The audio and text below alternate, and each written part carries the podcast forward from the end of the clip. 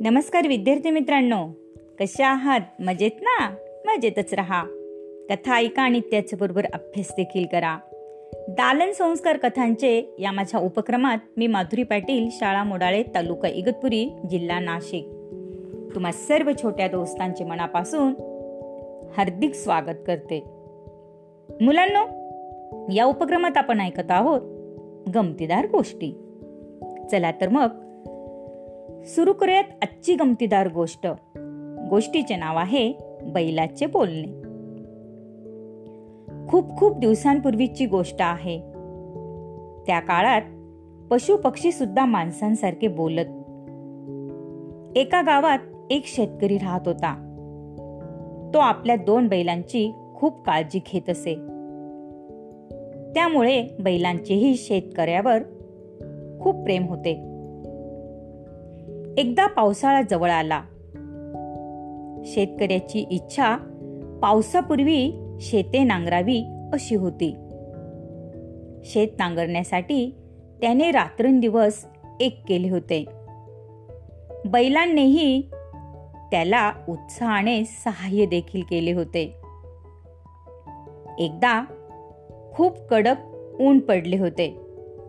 शेतकरी सकाळपासून न थांबता शेत नांगरतच होता. तळपत्या उन्हांमुळे बैलांना खूप तहान लागली होती.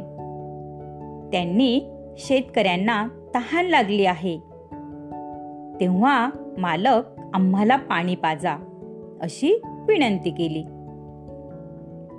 त्यावर शेतकरी असं म्हणाला एवढी नांगरट पूर्ण होऊ दे. मग मी तुम्हाला पाणी पाजतो. आणि त्याने त्यांना पुन्हा हाकण्यास सुरुवात केली. जेव्हा नांगरट पुरी झाली तेव्हा तहानेने बैल व्याकुळ झाले होते.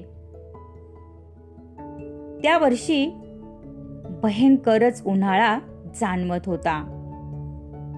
तरीही शेतकरी बैलांना पाणी पाजण्यास विसरला. त्याने नांगरट सुरूच ठेवली. बैल म्हणाले धनी आपण म्हणाला होतात आधीची नांगरट पुरी झाल्यावर मी तुम्हाला पाणी पाजीन. आता तरी आम्हाला पाणी पाजा. फार तहान लागली आहे हो मालक. त्यावर शेतकरी म्हणाला आता ही नांगरट सुरू केली आहे. ती पुरी होऊ दे मग पाणी पिऊया. मलाही तहान लागली आहे. असं शेतकरी पुन्हा म्हणाला. बिचारे बैल पुन्हा मुकाट्याने शेत नांगरू लागले. त्यांना मालकाची अडचण कळत होती. कुठच्याही परिस्थितीत नांगरट पुरी करणे गरजेचे होते. पण त्यांचा घसा सुकला होता. तहानेमुळे त्यांचे प्राण कंठाशी आले होते. त्यांना असे वाटत होते तहानेमुळे आता आपण जमिनीवर चक्कर येऊन पडू. त्यांनी पुन्हा शेतकऱ्याला एकदा विनंती केली.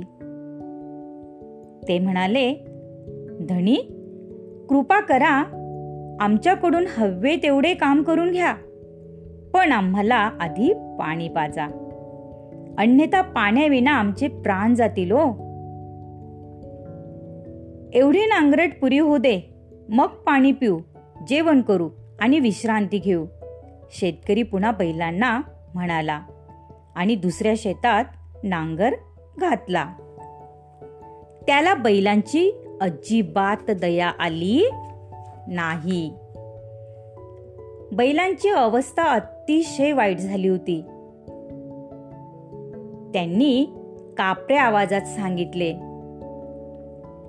करा धनी करायची तेवढी नांगरट करा. आम्ही काहीही म्हणणार नाही. नोकरांना बोलण्याचा हक्क कुठे असतो? असे म्हणून बैल गप्पच झाले. असं म्हणतात की तेव्हापासून बैलांनी आपले बोलणेच बंद केले. आवडली ना मुलांना आजची गोष्ट? चला तर मग उद्या पुन्हा भेटूया अशाच एका नवीन गोष्टीसोबत आपल्या लाडक्या उपक्रमात ज्याचे नाव आहे दालन संस्कार कथांचे तोपर्यंत धन्यवाद.